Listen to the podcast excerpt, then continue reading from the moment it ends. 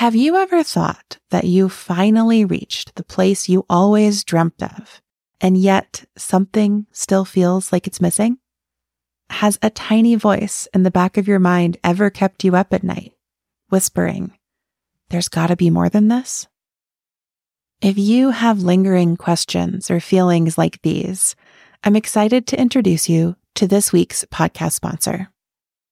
Kim Knievel supports people to find more purpose, meaning, and joy in their lives through a blend of communications, events, and spiritual offerings. She uses tools like the Akashic Records, which she calls the story of your soul, to help people connect to their intuition and ultimately own the story they came here to live. I got a reading from Kim earlier this year, and I can personally attest that the information was so potent. Learn more on her website, kimknievel.com, or just click the link in the show notes. Welcome to Off the Grid, a podcast for small business owners who want to leave social media without losing all their clients. Let's go off the grid. Okay. Let's go off the grid. Okay. I know that you really want to put your phone away. Yeah. Let's go off the grid. Have you ever wished that you could have a successful business without social media? Well, you're in luck. I'm Amelia Hruby, writer, speaker, and founder of Softer Sounds Podcast Studio. On this show, I share stories, strategies, and experiments for growing your business with radical generosity and energetic sovereignty. Download the free Leaving Social Media Toolkit at softersounds.studio/buyig, that's BYEIG, and join us in doing it all off the grid. Let's go off the grid. Okay. Let's go off the grid. Okay. I know that you really want to put your phone away. Yeah. Let's go off the grid.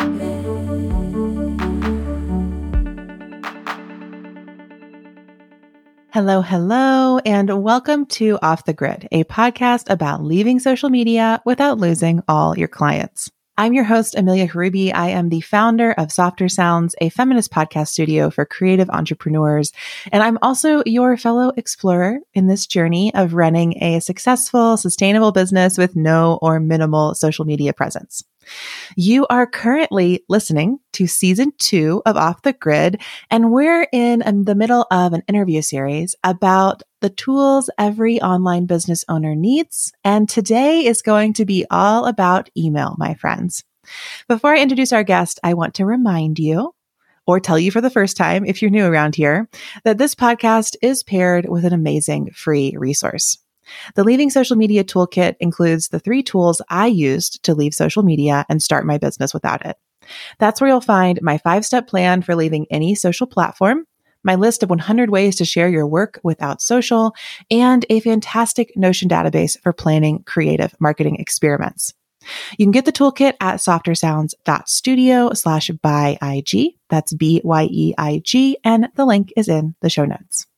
I am loving all these interviews that we're doing this season, late summer, early fall. I was like, I just want to be in conversation with the coolest, smartest people that I know on the internet and that I hear from when they listen to the podcast. And I'm like so excited and honored to have them in my inbox.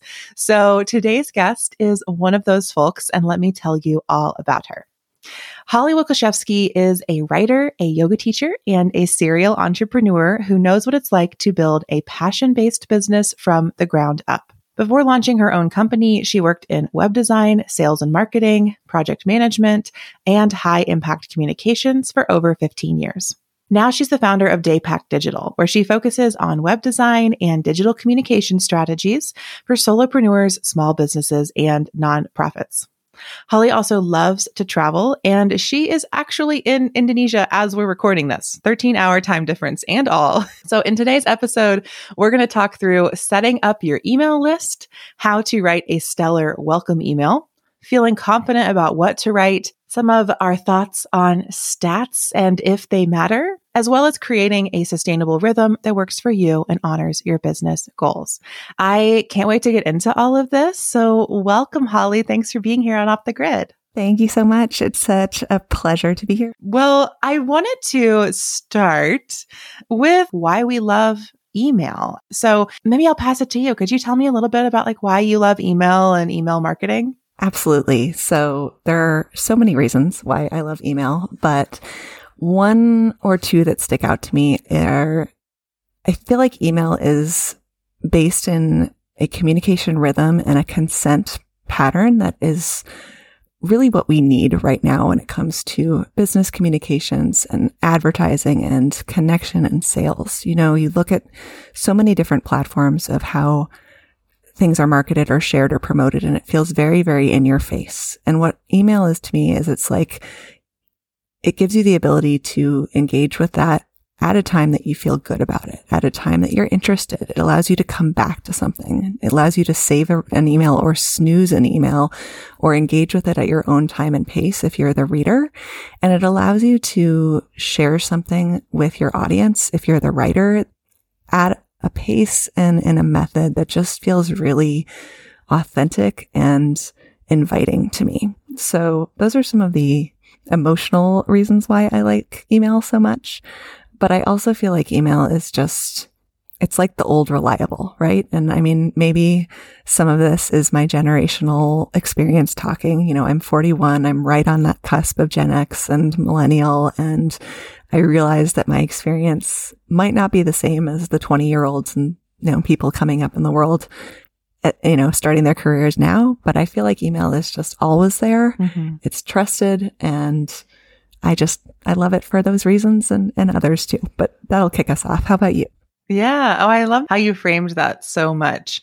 I think one of the reasons I love email is simply that I love writing letters, and I always have. I've always been like really enamored with sending postcards, with sending mail. And so to me, there's just something so intimate about the form of address in an email. And I think that, you know, that's certainly shifted as we've seen email marketing, you know, take off, and like our inboxes get, you know, overrun perhaps by brands and discounts and shopping and all these other things. But as you were talking, what was really coming up for me is I was like, oh yeah, like with email, I'm like never in my inbox, either doom scrolling or dopamine seeking. Like I'm just kind of there to see what's there, read some stuff, and then I leave. And I think that that is like different than literally any app I've ever been on to engage other people. And I was thinking about this just last night because I was like up late scrolling the Substack app and reading a bunch of stuff. And it was like pleasurable and nice. But at a certain point I was like, oh my gosh, Amelia, it's 2 a.m. You have an interview at 9. Like, how did you get so hooked here? And I was like, shit, there's something about like my inbox doesn't do that to me. Even if I use Substack as the example, because those are technically emails, but they're living in this app. And so I've like engaged with them differently. And now I'm in that same like dopamine seeking scrolling pattern that we find in social media. Yeah. So for folks listening in, I want to kind of let them know that one of my goals for this episode is to really talk about email for like baby beginners and for like people who've been sending emails for a long time and have a legacy list. So we're really going to span that range. And if there's a part where you're like, this is not for me, you know, just fast forward, there will be pieces for you wherever you're at in your email journey here. But let's kick it off with the beginners. So Holly, I know that like one of your passions is like helping people like get started from scratch. So I'd love to hear from you, like how to set up an email list. Like what are some things to think about if you're like, I want to start an email list. What do I do next? What do you advise folks to do? That is a great question and one I get a lot of the time. So the first things that I will do is ask some questions back, because I can't advise someone on what to do next until they know kind of what their goal is, right? It's just like anything else, any other platform you would use for your business. So a lot of the things that I work with clients to think about at this juncture are, what is your newsletter going to do for you? What is your business type? What are you actually trying to achieve, right? Are you a writer and you're trying to connect with people that are interested in the things that you want to write about? Are you a brick and mortar store and you want to have an audience that will come in and shop with you and you have a great sale or a promotion or a new product? Are you a coach or a wellness educator or a, yoga teacher, and you want to integrate, with your booking platform. So some entrepreneurs start entirely from scratch and don't have any of these other platforms set up, whereas others are, maybe coming in with a really robust e-commerce website or, online storefront or retail store. Regardless of which of those categories you fall into, as a business owner, you need to make sure that your newsletter is serving your ultimate business goals and your ultimate communication goals, not just having a newsletter to have a newsletter. So that's one of the first things that I really like to sit with people and kind of dig into a little bit further. The next thing that is really important to think about is what's your level of technical comfort and also your level of technical interest and energy, right? Just because you might be really good at figuring out how to use apps and platforms and customizing things, that might not be where you want to put your energy in your business space. So on the flip side, maybe that's something that you really geek out about and it gives you a stress relief that's different from the other parts of your job. And you want a platform that maybe has some more levers you can pull and knobs that you can turn at that sort of, level of execution. So those are some of the things that's important to think about before we get to the point of choosing a platform.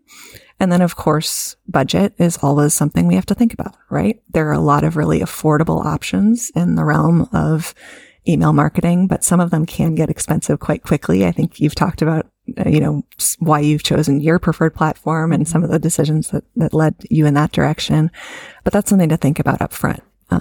Because I've often seen entrepreneurs or business owners or anyone that's starting in this space, they'll maybe get started with a platform because someone recommended it or they've heard about it or they see it in their own inbox a lot from people that they know and businesses they subscribe to. And then they end up, running into subscriber limitations or costs to send things. And then it just deters them even more. And what we're really looking for is how can we make this feel easy and fun and joyful and like something you look forward to in your business, even if you're not always excited to sit down and actually write the email because, real life. Yeah. Oh, these are such good questions.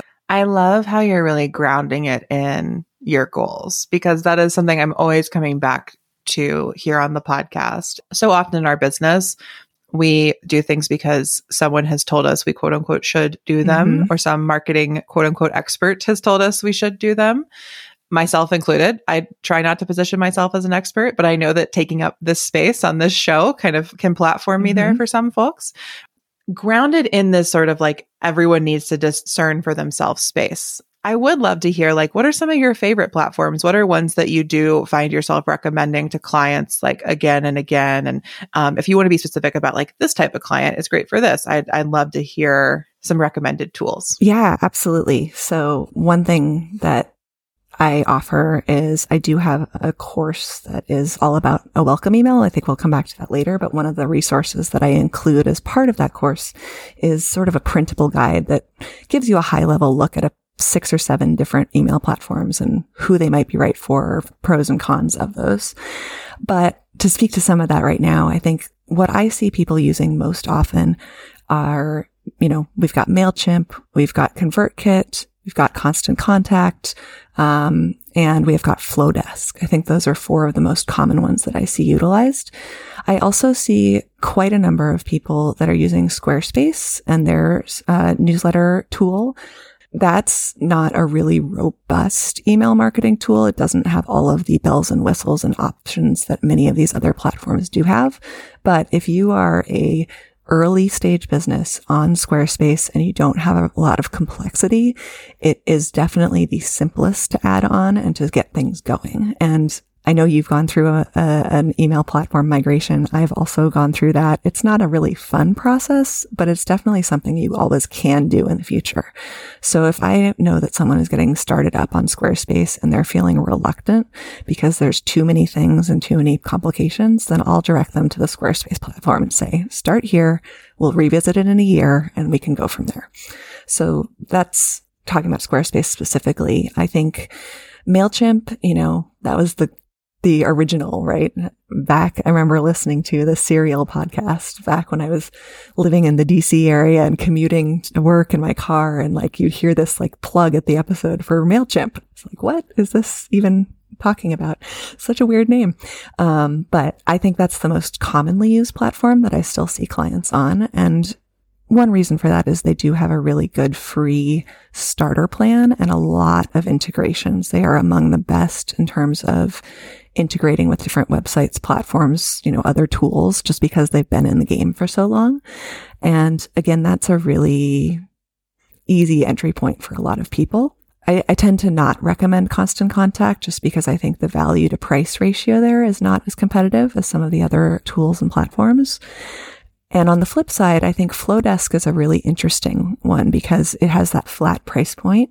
It has some really intuitive, visually beautiful interfaces, and it works really well, particularly for folks that don't necessarily have their own designated website and want to just have simple landing pages and email management. So that's an attractive new one in the game. I will say with Flodesk, I have seen some cases where it's sort of that, I want to say peer pressure, which is not quite the right word, but maybe like social influence of people saying, oh, I heard about Flodesk. Flodesk is great. We should use Flodesk. And all of those things are true, but it might not always be the best fit for someone that's just getting started because it is one of the higher price points for an early entry into the space. So those are some high level thoughts on a few of those. There's a bunch more I could talk to. I'll just say one more clip, which is I personally use a program called Brevo. It used to be called Sendinblue, and I really like it. I think of it as a little bit more technical because it does have a little bit more of those levers and bells and whistles and things. So I wouldn't necessarily recommend it to someone who's not interested in playing in that space, but it's worked really well for me. And I moved there from MailChimp maybe 2 years ago, and I've been really, really satisfied. Cool. I've never heard of that one. Everything you said made so much sense to me. And honestly, I'm just going to throw a few other ones I use or see in the ring. I have really been enjoying MailerLite lately, which I think has a pretty generous free plan. And I've recommended it for that reason for folks getting started. But I do also share with you some of the, as much as I promote and share Flodesk on this podcast, and I do love it, it's fantastic for me. I think that now that they're out of beta and the price point is high for what a lot of folks need. And I also will see, I mean, their layouts are very image focused. And sometimes even the text is put in as an image, which makes the emails really inaccessible. So you do have to kind of like check in and pay attention and be thoughtful when you're using those Flodesk templates and what you're trying to share. That's a really great point, Amelia, too, because it's very much an accessibility issue, but it's also a technical deliverability issue, because if you exceed a certain ratio of text to image, or you have too many large images in your email, it means your email inboxes like Gmail and Outlook and all of those are much more likely to flag it as either a promotions or a spam message. And so it might actually be resulting in your emails not getting to their intended audience as much. So that's definitely something to be aware of as well. You know, so many things to think about and consider. I definitely recommend that folks get your welcome email course and get that guide and start to think about these decisions for themselves to kind of take us out of the beginner realm, right? So selecting your email platform and getting that set up and stepping more into some of the advanced things that we can do with email. The first one that comes to mind with your work is that stellar automated welcome email. So I'm curious, can you kind of take us there? Like, I guess, first of all, what is a welcome email? Why is it important? And how can we write a really fantastic one? Absolutely. So a welcome email basically is going to be the first email that is sent to your person once they have subscribed to be a part of your audience. And it's really your opportunity to set the tone, to begin to create that relationship, and to tell that person what to expect from you and what is going to be coming from you in this newsletter. So there are times when people will couple a welcome email message with delivery of a lead magnet. So that's, you know, we both know what that is, but in case anyone's listening that doesn't know what a lead magnet is, that's basically a free gift that you give someone in exchange for their email address. And we see it most often, I think, in our business spaces on the internet as some sort of a guide, a downloadable resource. Maybe it's a meditation to work through. Maybe it's a coupon code, but it's something that you get in exchange. A coupon code really wouldn't be a lead magnet, but it's a viable reason that someone might sign up in some business models. So coming back from the definition, I suggest looking at a welcome email as a standalone message that is sent to your customer or your enroller immediately or very soon after they sign up for your email list. And like I said, this is where we set the tone and we start to build that relationship. You've had some really great conversations on this show before, and I'm sure we'll touch on it again a little later in our conversation about how email nurtures relationships and how crucial that is. But in addition to sort of the emotional trust and connection that you're building, the welcome email is also just statistically your most powerful email that you will likely ever send.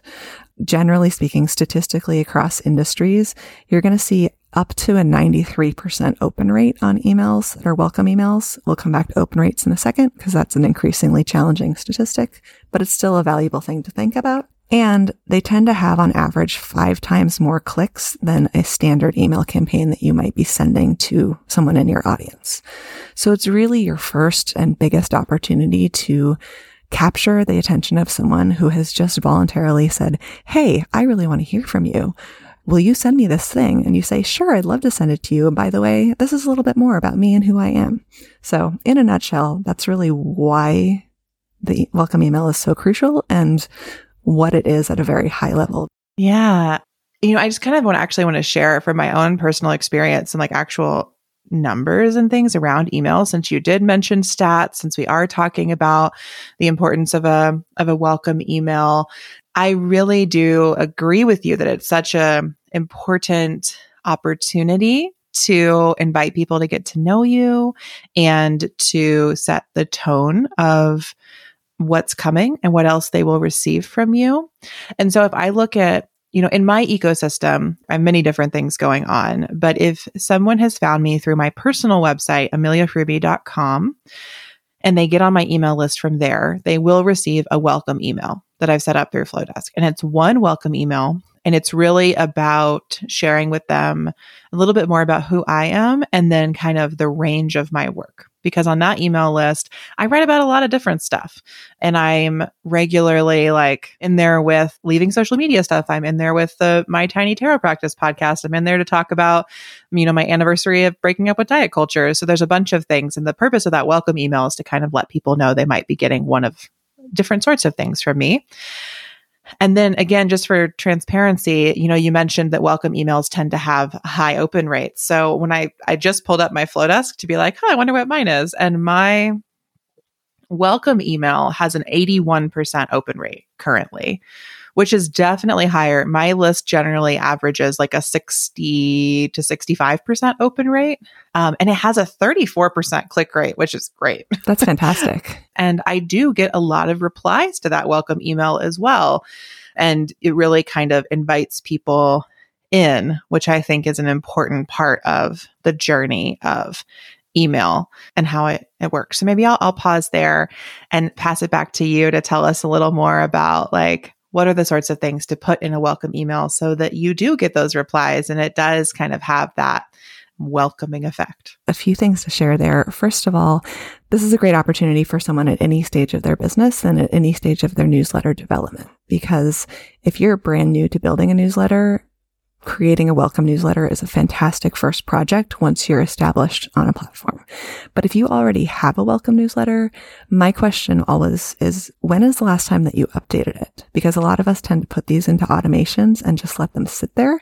And then maybe a year or two has gone by and things have changed in our business, or we're offering new things, or, you know, things have evolved. So having some sort of a sequence of reviewing it and refreshing it is just as important for those who maybe already have this. So that's just a great opportunity for our more experienced emailers that might be tuning in today to kind of give that a thought. And that's something I've been guilty of too. I've definitely had a welcome email that lingered without an update for about a year. And I said, "Oh, this is no longer quite what I want to say." Oh, yeah. One other technical thing that I'll just get really nerdy on for a second, is the other reason why it's important that the welcome email is so well received and has such a high rate of engagement and clickability is because that's going to set a really great foundation for essentially your reliability score of your email and whether this is something that people care about and want to see more of.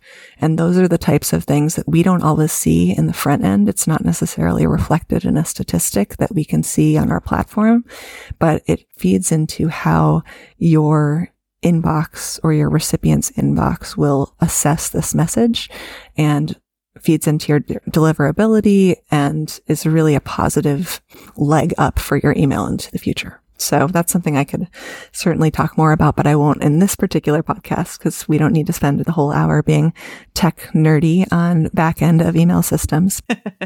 So one other thing that I'll say is, this is obviously one of the things that I think people struggle with the most. And this is the core of what my little mini course will take you through. And one of the modules is sort of a six-step process that I use to support people in outlining their welcome email. But some of the things that we want to look at here are, and this is all going to be somewhat filtered through your industry and who your audience is and who you're representing. So the reason I say that is that a certified health coach may have a welcome email that looks very, very different from a nonprofit arts center, right? But the same principles are going to apply, that we want to have a really welcoming introduction that allows you to say a little bit about who you are, either as an individual, as an entity, as a, creative space, as a nonprofit, as an organization. So the voice of that will vary depending on who is writing this email and who the sender is.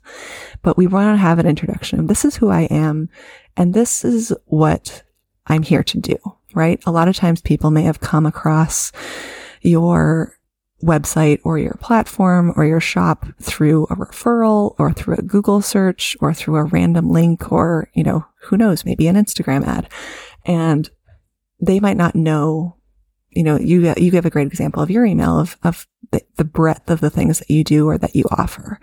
A great example I can give of this is that I had a client who knew that I was a yoga teacher and didn't know that I was a web designer until she got my welcome email. And then she ended up hiring me to do a website project for her. But if I hadn't included that introduction to who I am and what I do, that conversation may have never happened. And that might have never led to us working together. Mm-hmm. So that's something you really want to have as an introduction.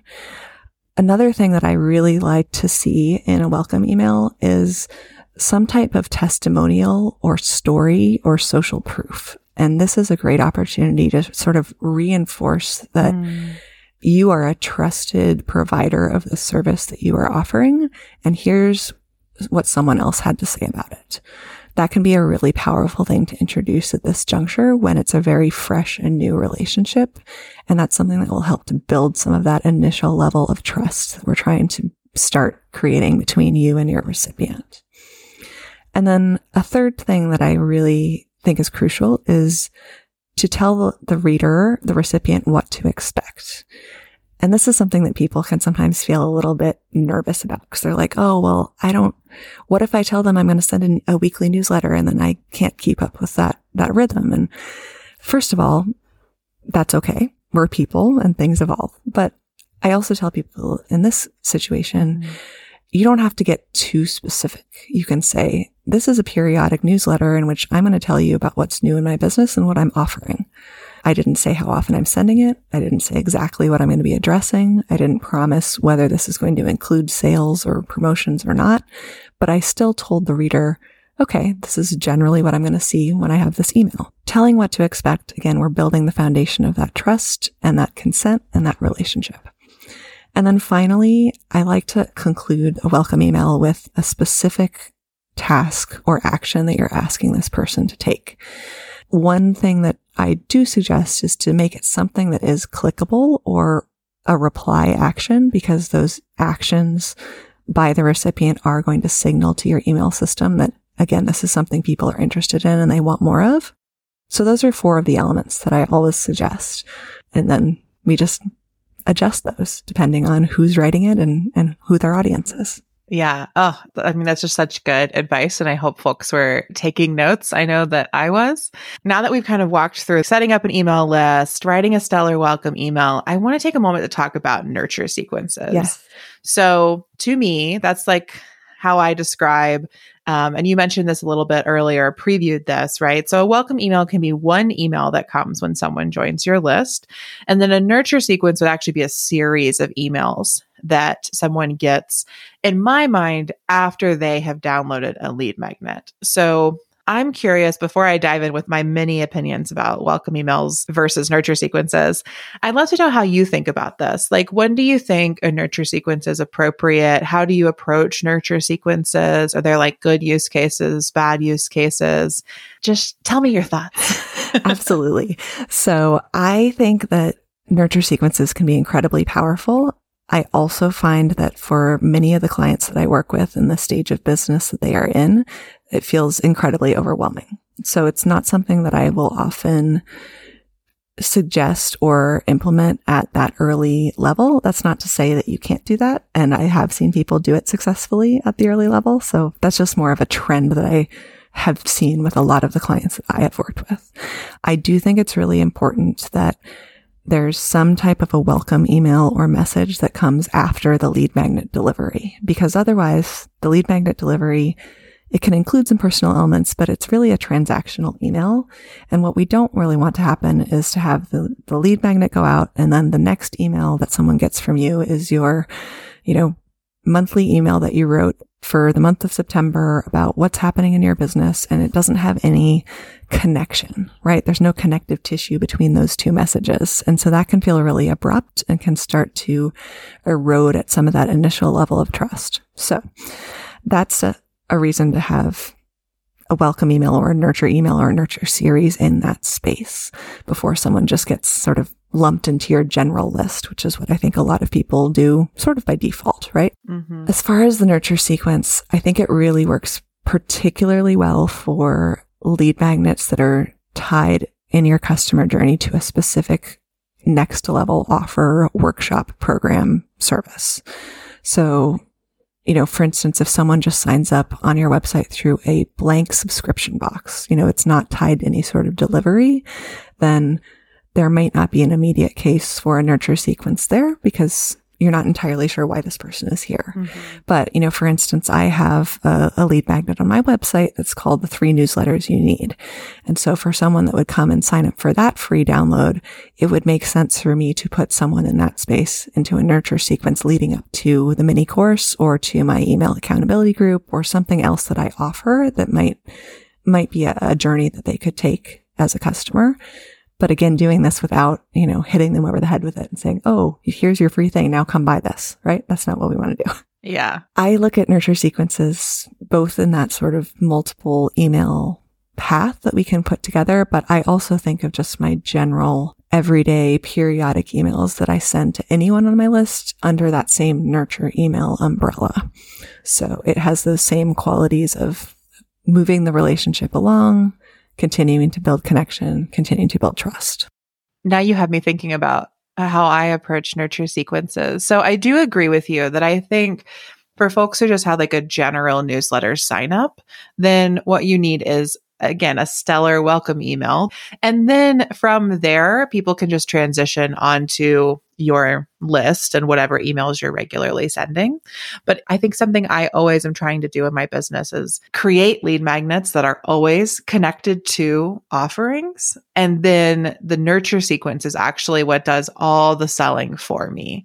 And so we're actually getting deeper into something that I see, because lead magnets have become so popular, something that I see a lot, especially with folks who, just joined me in the refresh, but is a lot of lead magnets that get made that don't actually connect to things you're selling.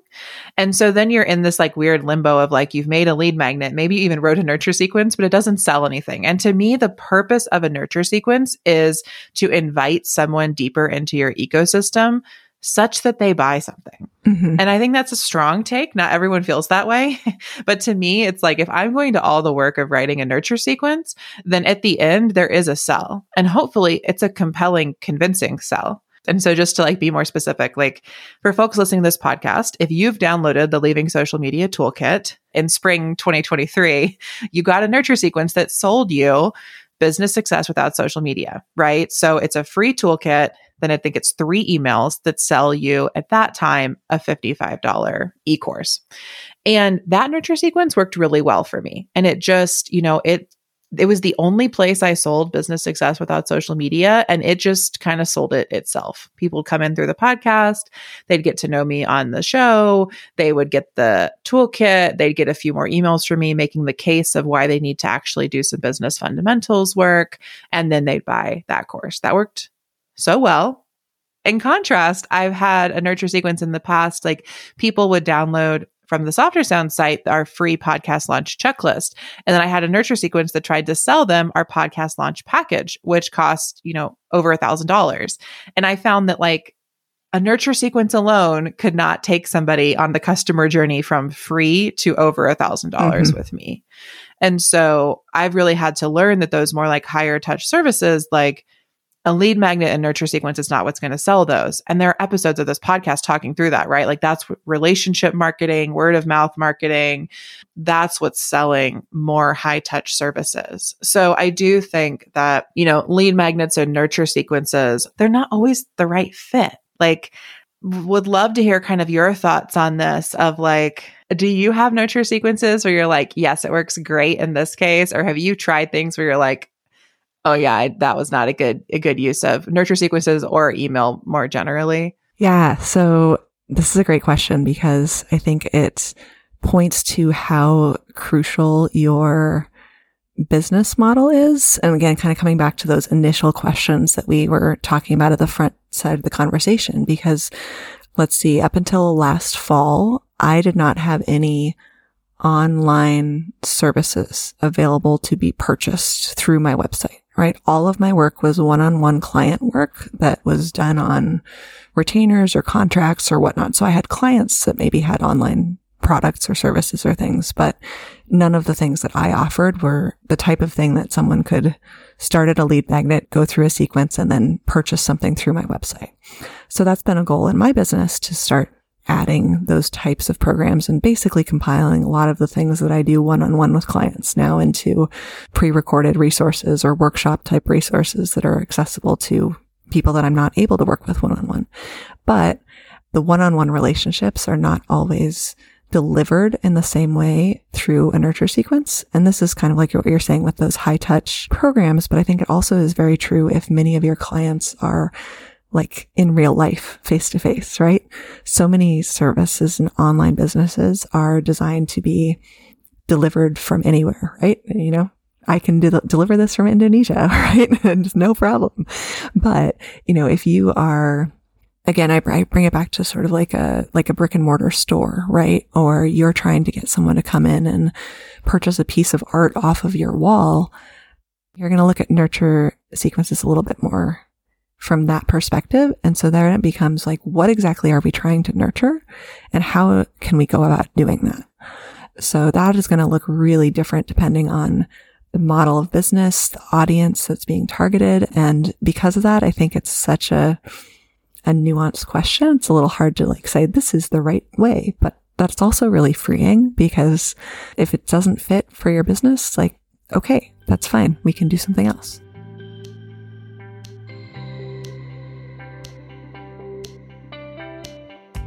Hi, Off the Grid listeners. Amelia here, interrupting our conversation today because I want to share with you one of my favorite marketing tools. When I left Instagram, I invited all of my followers to subscribe to my mailing list in order to keep in touch with me. And I promised to send them monthly-ish notes on a lot of the themes I used to talk about on social media.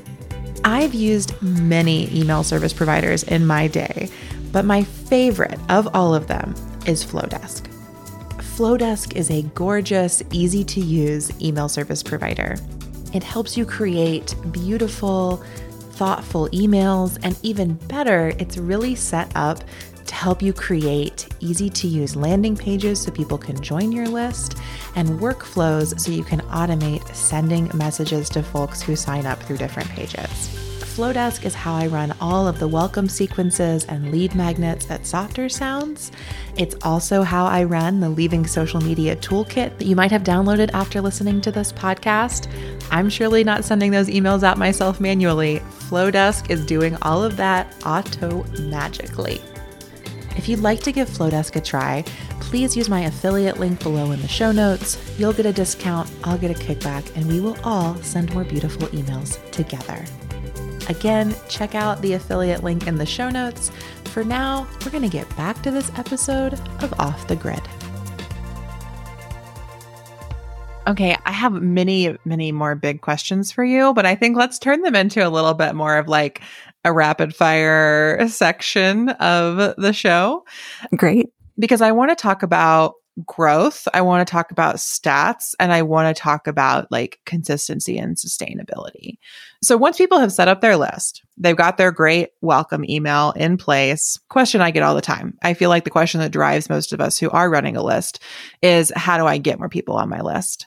So what do you make of that question? And then what are some of your favorite ways to grow an email list? Yes, I think that is one of the big questions of marketing, right? Like, this is what we're always trying to do. This is the question on, you know, social media followers, on sales. So it's sort of just the perennial question. I will say, again, that's one of the resources that's included in my email course. Is there's sort of a thought starter of 30 ways to start finding new people to add to your list. But the main thing I would say here is think about pretty much any time that you have a conversation with someone, or the spaces where you might engage with your customers. Because even if you haven't had an email list before, if you have an established business, you're collecting customers and you're meeting leads and you're meeting prospects and you're telling them about your business.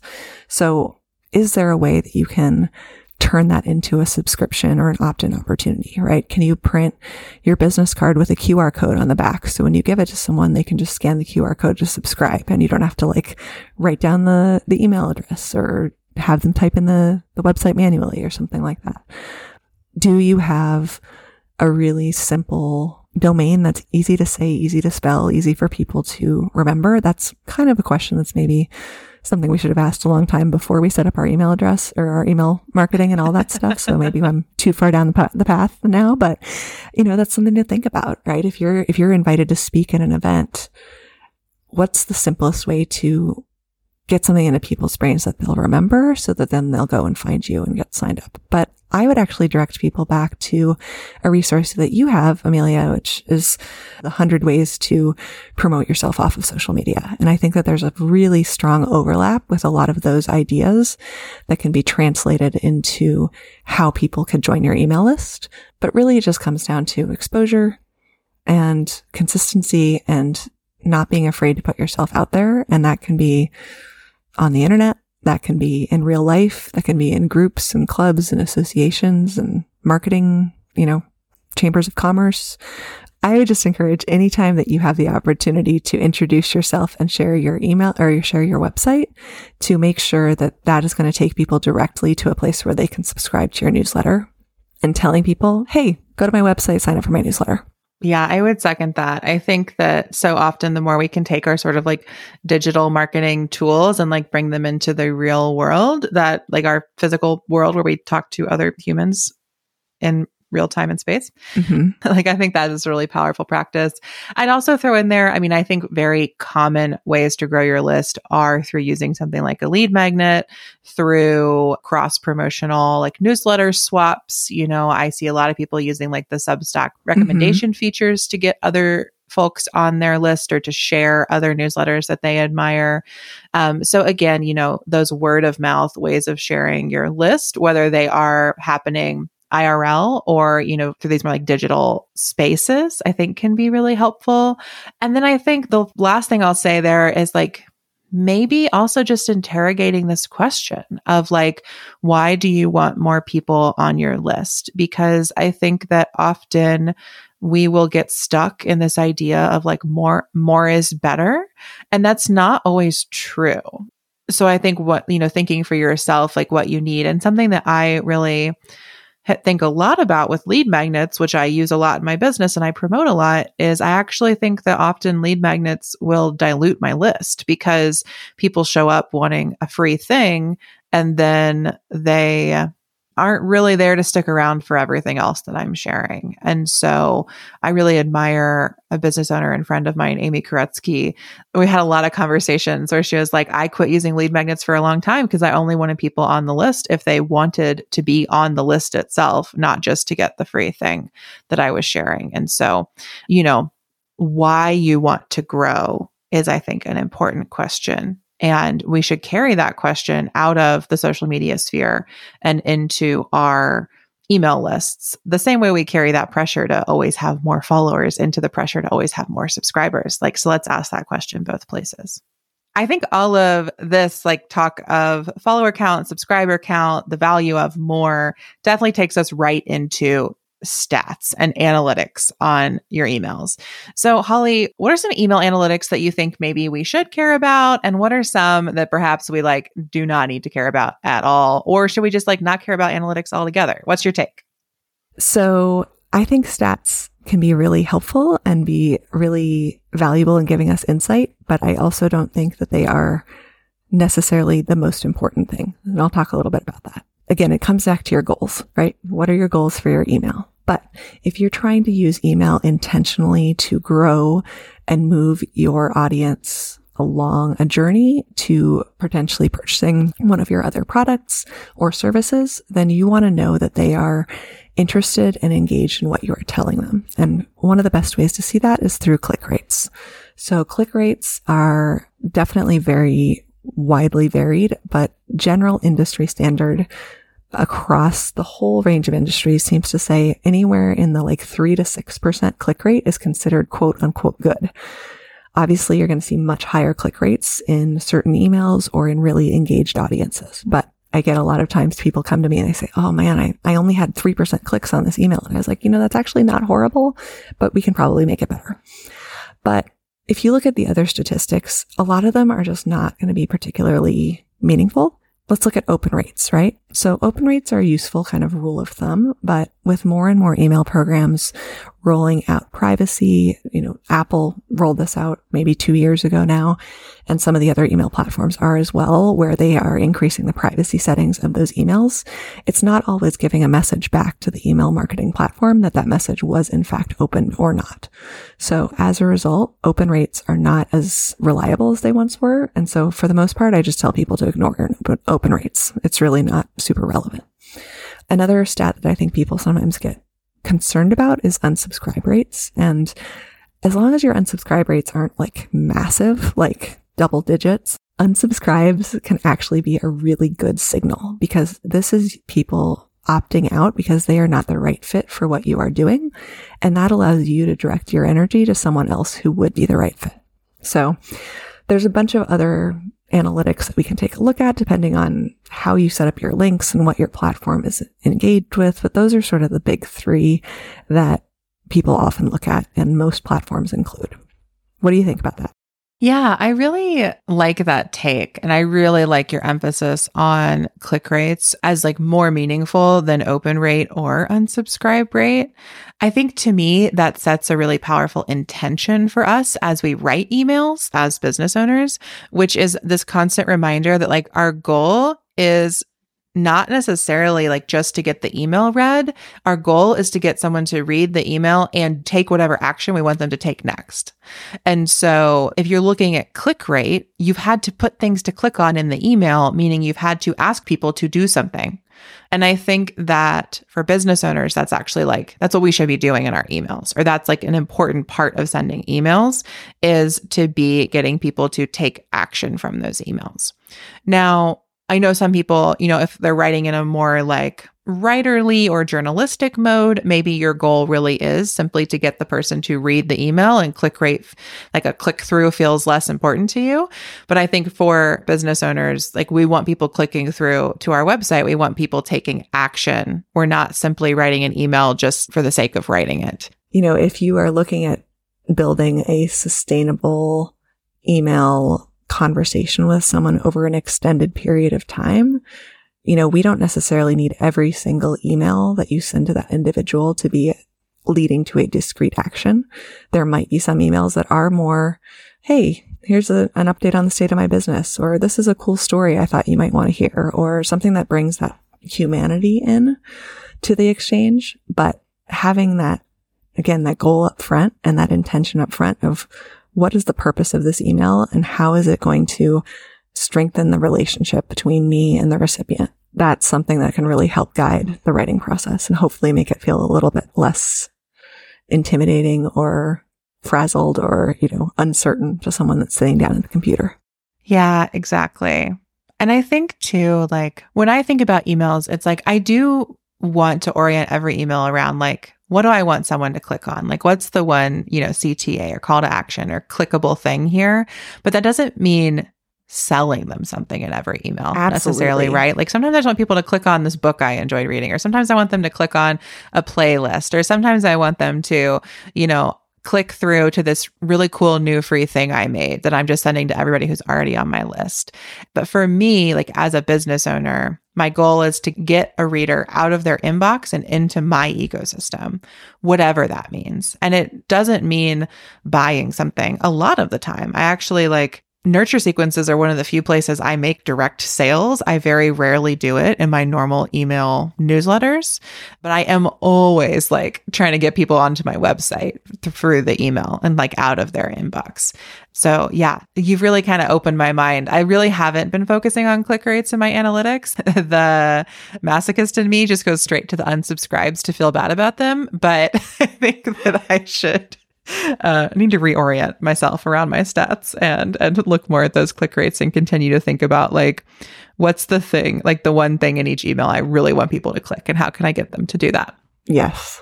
I think that's the single most helpful question someone can ask when they're sitting down to start an email is what is the one thing? Yeah. What is the one thing that this email needs to do? Yeah. So now we're talking about sitting down to write the emails. What is your advice for, creating a sustainable rhythm for sending emails? And how do you handle the dreaded C word I hear all the time, which is consistency? And how do you think about consistency in email marketing or email newsletters? Yes, that is a great question. So let's talk about consistency. The main conversation I have with my customers when they talk about consistency is we start the conversation. They say, man, I really feel like I need to be sending out a weekly email. And I'll say, how do you feel about a monthly email? Or how do you feel about a quarterly email to start? How do you feel about maybe lowering that bar so that it feels immensely achievable? Because you can always add to it and you can always change that rhythm as long as you can do it intentionally. But it's a lot easier to do that from a feeling of abundance and pleasure than a feeling of overwhelm and that you're missing objectives almost from the get-go. So one of the biggest things I suggest to people is to whatever you think you're going to do as your initial timeline, let's maybe double that and give yourself some more space. Mm-hmm. The other thing that I really work with people on is having some sort of way of capturing ideas. Right? Because I think that a lot of times people think, man, okay, it's newsletter week. I've got to sit down this week and write a newsletter.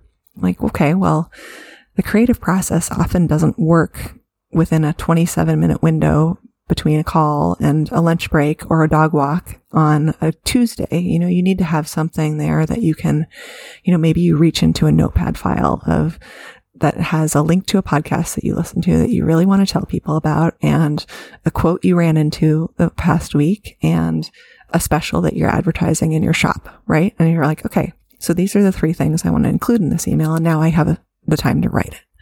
So having a system that collects thoughts, ideas, and what you want to say really is the supportive structure for that consistency in actually writing and sending out the email.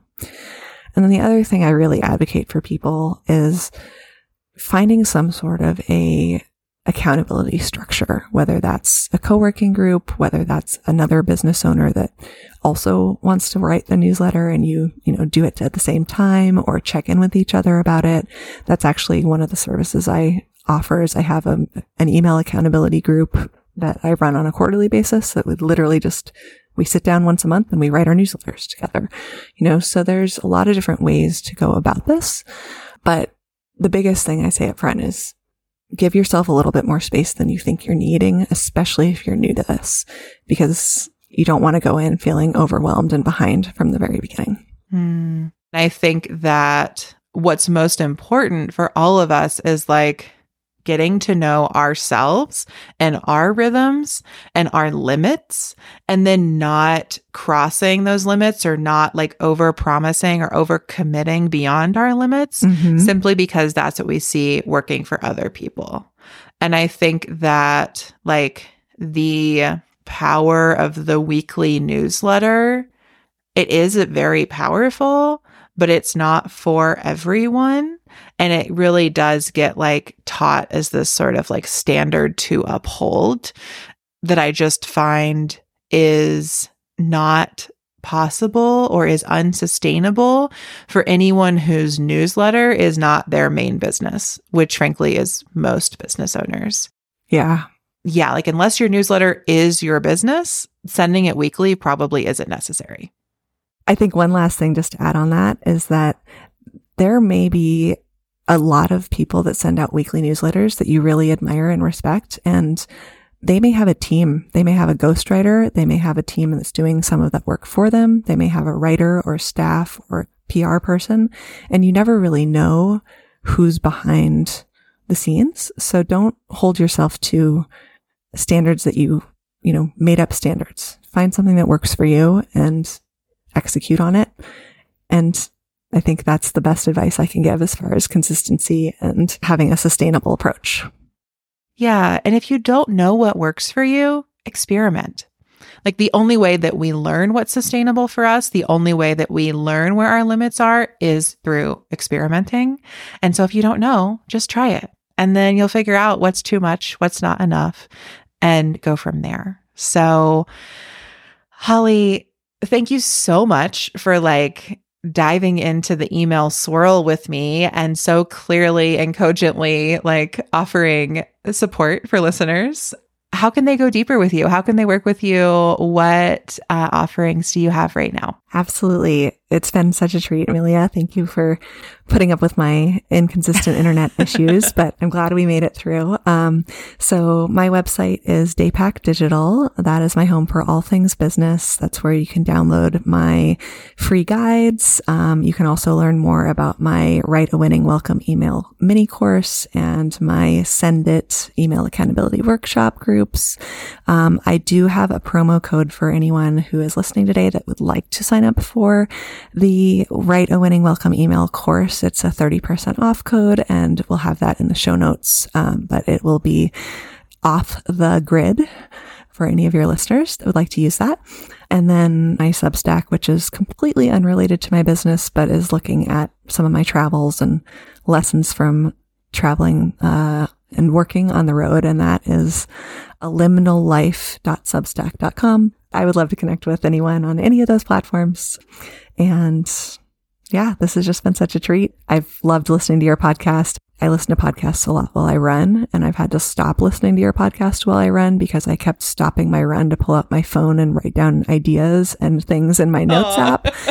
So now your podcast is like if I'm walking or if I'm sitting or if I'm commuting or something. So yeah, but it's just been great to have this conversation. Yeah, I received that with joy and gratitude. And I am so grateful that you reached out and came on the show. And this conversation really has my mind spinning about all the some different email things that I can try. And I hope that listeners feel the same. So Off the Grid babes tuning in, head to the show notes, get all of the goodness that Holly has to share, and take advantage of that 30% off code. What a gift. Thank you, Holly. Thanks so much to everybody who tuned in. And I will be back next week and in the upcoming weeks with more conversations about my favorite tools for online business owners, ranging from very practical things like email to much bigger questions like community. So stay tuned for that coming up on Off the Grid. And until next time, y'all, we will see you off the grid. Thanks for listening to Off the Grid. Find links and resources in the show notes. And don't forget to grab your free Leaving Social Media Toolkit at softersounds.studio/BYEIG. This podcast is a Softer Sounds production. Our music is by Melissa Caitlin Carter, and our logo is by Natelier Studio. If you'd like to make a podcast of your own, we'd love to help.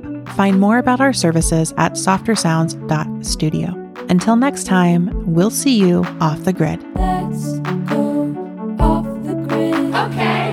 Let's go off the grid. Okay. I know that you really want to put your phone